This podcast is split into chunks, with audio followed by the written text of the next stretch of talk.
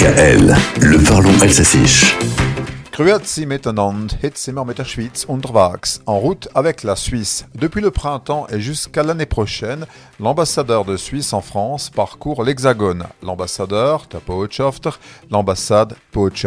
Son Excellence Roberto Balzaretti accomplit un tour de France des territoires sur l'initiative de son ambassade et des consulats suisses de Lyon, Marseille et Strasbourg.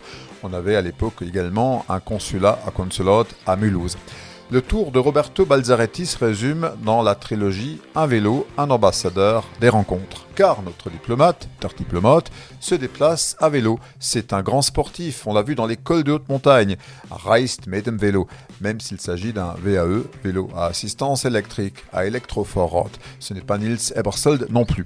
Voilà donc en tout cas notre ambassadeur sur les routes à la rencontre des régions et communautés qui façonnent au quotidien la relation franco-suisse.